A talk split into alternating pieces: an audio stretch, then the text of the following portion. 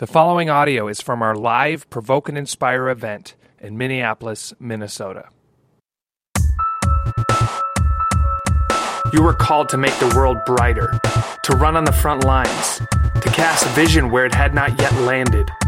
You were not gifted to be a random burst of energy, but a consistent force that enables the world to hear beauty, see potential, and write stories in a way that points the world to Jesus provoke and inspire.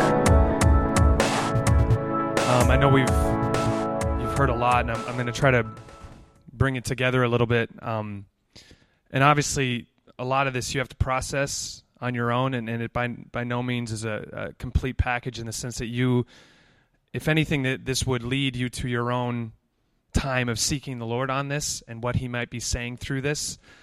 Um, these are just some of our stories and our experiences. Um, and and as you can hear, it's a lot of figuring this out the hard way and making mistakes along the way. So, though it is intense, hopefully it's also encouraging because, like Chad said, if he can use me, he can use anybody, um, and we should all be encouraged by that. So, in just trying to wrap up um, what we're talking about tonight, um, I wanted to look again at Mark. Um, but before that, in Matthew 7 uh, 14, Jesus says these haunting words. He says, For the gate is narrow and the way is hard that leads to life, and those who find it are few. Um, obviously, in this context, Jesus is talking about salvation, and this isn't a very popular thing to talk about uh, today. You know, we don't want to talk in these kind of absolutes. Um, but looking at the world, I mean, it's it's unfortunately it seems to be true. It's it's hard to follow Jesus in our culture. It certainly does seem like a narrow path that you have to really fight to stay on. When you look at the life of Jesus, whenever he seemed to rescue someone, he also seemed to, to send them out. It was kind of part of it. Um, and, and, one of the, the places where I see that, and it's really inspired me, is in Matthew 4 18 through 22. And let me just read that. He says, As Jesus was walking beside the Sea of Galilee, he saw two brothers. Simon called Peter and his brother Andrew. They were casting a net into the lake, for they were fishermen. Come, follow me, Jesus said, and I will send you out to fish for people. At once they left their nets and followed him. Going on from there, he saw two brothers, James the son of Zebedee and his brother John. They were in a boat with their father Zebedee preparing the nets. Jesus called them, and immediately they left their boat and their father and followed him. You know, don't about you, but I've grown up with these kinds of stories my whole life, and so familiarity can be an enemy to me. I can just breeze past this and not really consider how significant this event really is. I mean, think about this. Jesus is walking along. There's no context. There's no long acclamation process. He just sees two sets of brothers. They're at work, and he just says, Follow me. And they do. I mean, this is pretty amazing. If you look at their response, the first set of brothers say, At once they followed him. And then the second set of brothers said immediately. And if in my life, if I do anything at once, that kind of implies there was no negotiation, right? I'm not hesitating. That's like immediately. I don't use the expression I did anything at once very often, but obviously this was a quick response. This was no small thing for them to do. You know, we can kind of think of this as kind of a cute story, you know, like this was a hobby, but these were small business owners. I mean, this is how they provided for themselves. Similar to Chad, he was in a good place financially, and Jesus said, Leave it and it was to uncertainty. And in the same way, uh, they left it all behind. What I've experienced in, in doing this type of ministry for 10 plus years is that there is certainly a narrow and wide road as it relates to salvation. But in my experience, there also seems to be a narrow and a wide road as it relates to calling. In Ephesians 2:10 it says that God has prepared you for good works in advance to do personally. He's prepared you with specific tasks that He has in mind. And these aren't just religious activities, you know, like certain people you're going to feed or, or go to church. That's not what He's talking about. Paul is talking about eternally significant things. But what, have I, what I've experienced is though God has this call for all of us, for you and for me, it's hard. And not many people take this life on. You know, in, in, in various ways, you've heard of reasons why tonight. You know, lack of faith, convention, wanting to stay in the boat, the worries of life. You know, in, in Chad's story, it's, it's the seduction of success and, and kind of having the things of the world. I want to focus on the third thing that's brought up here in Mark. And the third thing that's brought up is the desire for other things.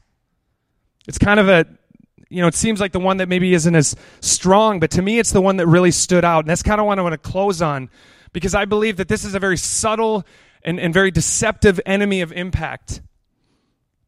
You know, it's interesting to me that it just says other things and it doesn't, I don't believe it, it has like a lot of positive or negative connotation there. It just kind of throws that in there. Because the reason for that, in my opinion, is that there are some very obvious things that are going to pull you out of making a difference for God, right? Moral failure or just deciding to live for material gain. These are kind of obvious things that we have to wrestle with. But what I've seen is that a lot of us will trade a great call for a good one. You know, for a great thing that God has for us, for simply good things, for other things. More often than not, it, it, it's, it's artists who trade this narrow road, this, this difficult path for the wide one that stops them from being fruitful. More often than not, this is the greatest impact to them making a difference. So, what do I mean by this? What, what is this wide path that we can potentially choose? I think there's a couple big trades that we make. You know, and I, there's a lot of ways I could go with this, but there's two that really stand out to me. Two trades that we make as artists that prevent us from being fruitful. The first trade is, is radical obedience for convention and comfort. It's a little bit about what David was talking about. And Jesus gives this series of encounters that he has in which he talks about the cost of following him. You know, this isn't in my notes, but I'm reading this biography on Hudson Taylor, this missionary in the mid 1800s. Talk about the cost of following Jesus. I mean, literally giving up everything, living in terrible conditions. But Jesus gives this series of encounters in Luke 9, 57 through 62, and it illustrates for us the cost of following him. It says this As they were walking along the road, a man said to him, I will follow you wherever you go. Jesus replied, Foxes have dens and birds have nests, but the Son of Man has no place to lay his head. You know, God cares about your physical needs, right? He knows that, that we need places to sleep and, and food to eat. He's aware of these things. These aren't bad things. But following Jesus means that you won't always be comfortable. You know, what I've experienced that true obedience to Jesus means that your obedience has to extend beyond having all of your physical needs met, however you define that. You know, I believe so many artists fall short of the incredible calling on their lives because they trade obedience for comfort. You know, we may not say it that way, but it's true when we look at it. And looking at the example Jesus gives, it's clear that all of our physical needs might not be met when we follow Jesus. I mean, he says the Son of Man, you know, himself, it doesn't, he didn't always have a place to sleep. A radical call means sometimes you're going to be uncomfortable, sometimes your needs aren't going to be met passage goes on. He says to another man, Follow me. But he replied, Lord, let me first go and bury my father. Jesus said to him, Let the dead bury their own, but you go and proclaim the kingdom of God. In this example, the man, this man wants to follow Jesus, but he wants to do so in his own timing. You know, and this even seems like a pretty valid excuse, right? I mean, let me go bury my father. I think we would think that's fairly acceptable. But Jesus says, no, it's now or never which seems kind of harsh from Jesus, right? But how often do we say we want to make a difference for Jesus, but right after I fill in the blank? Right, Lord, I will follow you, but I just want to, you know, get financially stable first. Or, or I want to just get, you know, my, my project off the ground. I want to get kind of things in a good place, or I need to get my, finish my education, or I just want to get my family, you know, set, things in a certain place. They may even be good reasons, but following God is about saying, I will go and I will go now. Remember the brothers. They went at once, they went immediately. I mean, they could have said, Lord, I mean, we have a business. Let us just get it to a profitable place. You know, let us get it, we'll get some employees, we'll get it self sustaining, you know, and then we can go and then we can do all these things for you. They didn't do that. Or at least they could have said, Jesus, let us sell our gear, you know, let us sell the boats or the nets, you know, have some money. But they didn't do that. I mean, they literally just rowed the stuff to shore and left it. It's incredible. If we're going to make a difference for Jesus, it's not on our timing and on our terms. The passage goes on. Still another man said, I will follow you, Lord, but first let me go back and say goodbye to my family. Jesus replied, No one who puts a hand to the plow and looks back is fit for service in the kingdom of God. In this last example, this man uses his family as an excuse to not following him, but even the family must be put on the altar of serving God. Now, hear me clearly. I'm not saying that you neglect your family to pursue ministry. I have a nine month old boy. I, am married. I love my family. God will never ask you to do something that contradicts his character. That's not what I'm saying. But so often we use our families, we hide behind those to not have faith. So many artists are called to radical ministry, but they fail the test of the seasons. You know, I was single and I was going for it and everything was easy, and then I got married. Right? And then, you know, and I had to grow up you know, and get responsible. Or some, they stay obedient and faithful and then they have kids, you know, the next test. Following Jesus in a radical way means trusting Him even throughout all the seasons. And I grew up with parents who are full time missionaries. I'm so grateful. I'm so grateful that they didn't say, well, you know, that was a great life then. But, you know, we, I need to do things to, we need, you know, be responsible now that we have kids. I'm so grateful that I grew up seeing God move in action, that my parents had the faith to believe that a call on their lives included even the family. First trade, we trade a radical call for convention and comfort. The second trade, acceptance and being liked for clear truth. You know, when I was first starting out a long time ago as an artist, I was in this Christian Battle of the Bands in Minneapolis, and part of the competition was giving a message, which made most of the bands very uncomfortable. Um, and I remember one of the bands getting up and they did their set, and then they they had to give their message, and the artist said something like this. I paraphrase, but it was like, you know, we really love people, and our message is that we should love each other, and we want to love you, and that's that's our message. And I remember thinking that is a nice message. That's even a good message, but something's missing. You know, today you hear it said the cross is love, right? The, but the reality is, if you don't define what love is, it's a meaningless statement. You know, love in our culture is so cheap. I can love a taco and I can love my wife and a sports team using the same word. Worse than that, it's a it's lust in our culture. You want evidence if there's a pop song with the F word in it, the substitute word for that is love. That's not a coincidence. That's how our culture views love. You know, I've seen many Christian artists trade the truth of the gospel for a good message. You know, messages about love or social issues or life transformation. Why?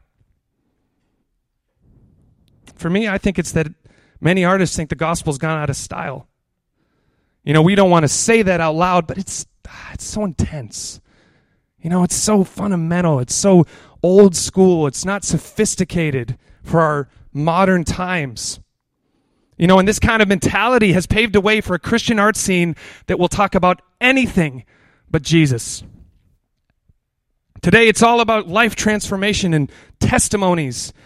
We love when alcoholics stop drinking or drug addicts stop using. And hear me, when you meet Jesus, he changes your life. And we should celebrate that. But Jesus is not just a program for behavioral change.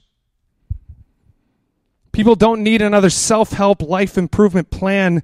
People are dead and they need to be made alive.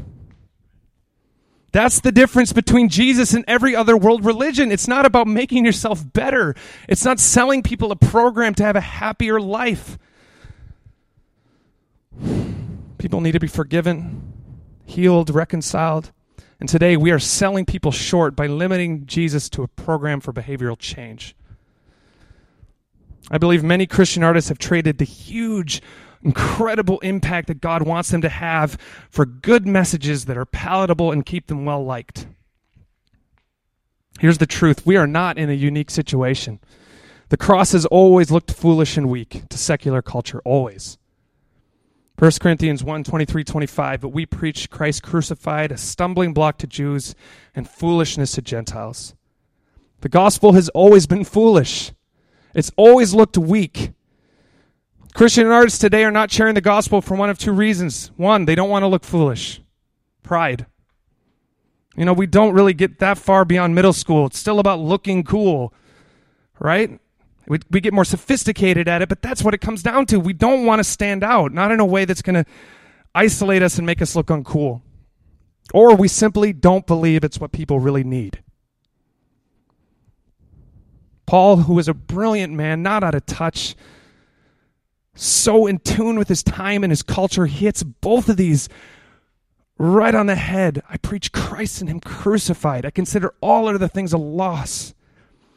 Until we allow our pride to die, until we have a revelation that the power of the cross is what will save and nothing else, we will always shrink back from boldly proclaiming the gospel as artists.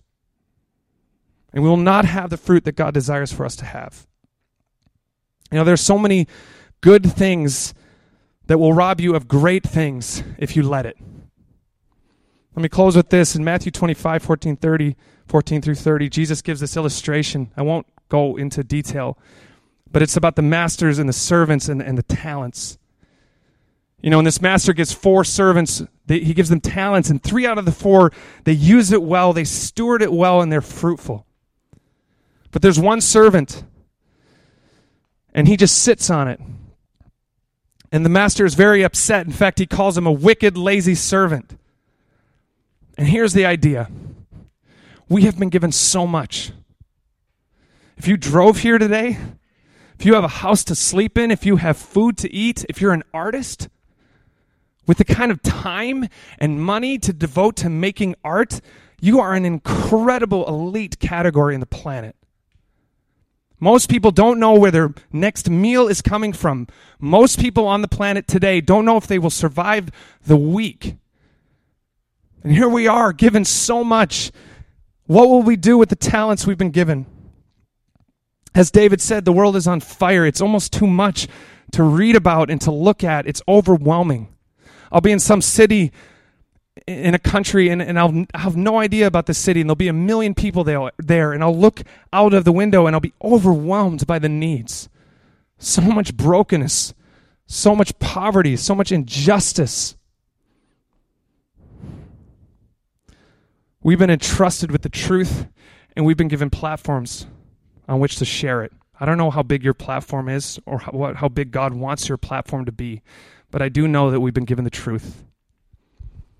This isn't about feeling guilty or ashamed. I've done more wrong than I'd like to admit, and I've learned the hard way. But what I do know is that every opportunity God has given me, I have shared the truth. And it hasn't always been easy, and there's been a cost.